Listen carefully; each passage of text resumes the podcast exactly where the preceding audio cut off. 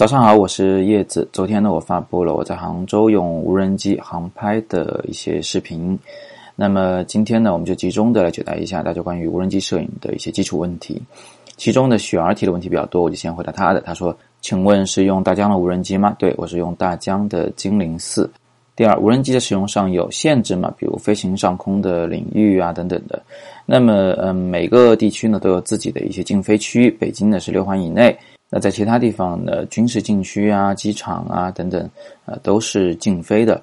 那在最新的这种无人机产品中的禁飞区啊，咱们的无人机只要是有 GPS 信号的情况下，能定位的情况下，它会知道它在禁飞区里面，所以它就根本就飞不起来。如果你是已经飞起来了，然后不小心飞进了禁区的话，那么无人机呢会自动的降落在原地。第三个问题，受天气影响吗？呃，当然了，下雨的话就不能再飞了，因为那个机器呢并不是防水的。另外，如果是大风天的话，飞无人机也会变得非常危险，四级以上是完全不能飞的。第四个问题，飞行时间最长这是多久？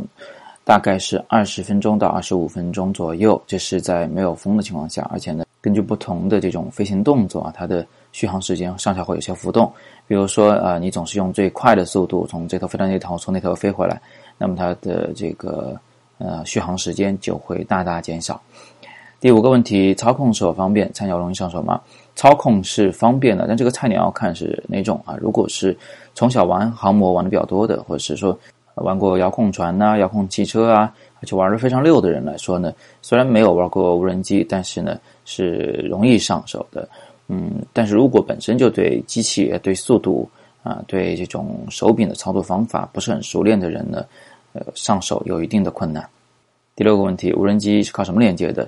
呃，实际上它是有一个遥控器，遥控器上有两根天线，这两根天线呢，一个负责跟呃无人机之间这个发送指令，就是往上飞啊，还是往左飞。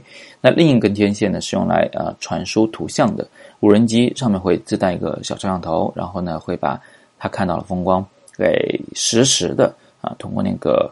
图像传输的天线，哎，给传到你的这个嗯遥控器上来，而遥控器上面又有根线插在你的手机或者 iPad 上，所以你最终呢就可以在屏幕上看到那个无人机看到的影像。也就是说，遥控器的遥控器是控制飞机的啊，这咱们的手机或者是 iPad 是用来呃实时查看回传图像的。而无人机本身呢，它上面就有插那个小的 TF 卡，也就是呃迷你版的那个 SD 卡的呃一个卡插槽。把那个卡插在里边儿，哎，你在遥控器上一点录像，嗯，它就会把所有的这高清图像都存在那一个嗯小卡里边儿。当飞机飞回来以后啊，我们插进电脑里就能得到最清晰的图像了。阿范同学问啊，会不会飞出去再飞不回来了？这种情况呢倒是不太常见啊。大部分的无人机都有自动返航功能，如果它丢失了 GPS 信号或丢失了你遥控器信号的话呢，它会嗯走那个。呃，原路啊，返回到这个出发的地方。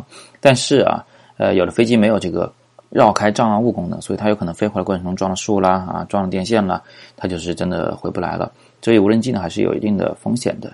在操作的时候呢，呃，要让无人机在自己的这个目视范围内，就是眼睛能看得到它，嗯，并且呢，不要去飞一些太危险的地方。何光同学问：无人机用于摄影靠谱吗？当然靠谱了，因为它可以有。更多的我们平时达不到的一种视角来拍摄。那下面这张照片就是我用大疆精灵四来拍摄的，它甚至提供了 RAW 的照片格式，每张照片有二十三兆那么大。叶天琪问：视频中有几段超低空飞行的画面，是不是很难拍？是怎么拍的？我觉得还可以吧，只不过就是你要做好心理准备，无人机可能会打到这个树上，呃，然后坠落，所以底下最好不要有人啊。你只要不伤及人的话，那什么都还好说。另外呢，就是在控制遥控器的时候，尽量的慢一点，往前推啊，往左掰的时候呢，都稍微的呃别那么用力，一点点就可以了。这样的话，无人机可以在一个可控制的范围内慢慢的前行。如果出什么紧急状况，也方便修正。无色问练了多久，摔了几架啊？那我目前还没有摔过。呃，小霞问是用什么样的软件做的后期？苏门问视频是不是我自己剪的？对。我用的是 Final Cut Pro 啊，这个苹果的后期剪辑软件进行的剪辑，也做了少许的调色，主要是关于对比度和白平衡方面的。最后总结三点：无人机航拍呢，最好要守规矩啊，要多练习，而且呢别大意，该考证的要去考证，该找教练的找教练，另外呢，可以上淘宝去买这种无人机的模拟器啊，把遥控器接上电脑，在电脑上进行模拟的飞行，熟悉一下无人机的原理啊，熟悉一下它所做出来的动作，什么情况下会摔机器。最后呢，在飞行的时候，最好不要去人太多的地方，不要去古建筑等这种文物的上方，以免坠机呢发生更大的事故。每天早上六点半，摄影早自习，不见不散。